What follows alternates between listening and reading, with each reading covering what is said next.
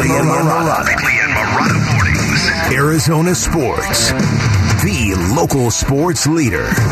Bickley Blast. It is so like the Suns to be overshadowed by Luka Doncic, and on a national level, it happened again last night. But what the Suns did in Memphis was certainly encouraging to say the least. It wasn't just beating the Grizzlies without Devin Booker or continuing the clowning of Grizzlies star Ja Morant, who needlessly and stupidly fired up all of his competitors in the Western Conference.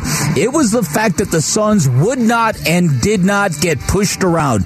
Torrey Craig had a lot to do with that, of course, who started at the three last night. So did Duane Washington Jr., who gave the team a new, fresh energy off the bench. Because as Monty Williams just admitted, the Suns have been feeling like prey as of late, a team with weaknesses all around their roster. But last night in Memphis, they found an edge and a competitive spirit that can carry them a long way, at least until Booker gets back. And that's important because we have already seen the championship window close on the Cardinals, a football team badly in need of a rebuild, and it would be way too much for Valley Sports to handle if the same deconstruction was happening right now to the Phoenix Suns before our very eyes. A team that was just two wins away from an NBA championship just 17 months ago. Last night proved the window isn't closed just yet. Maybe it's only open a crack, but that's good enough for now.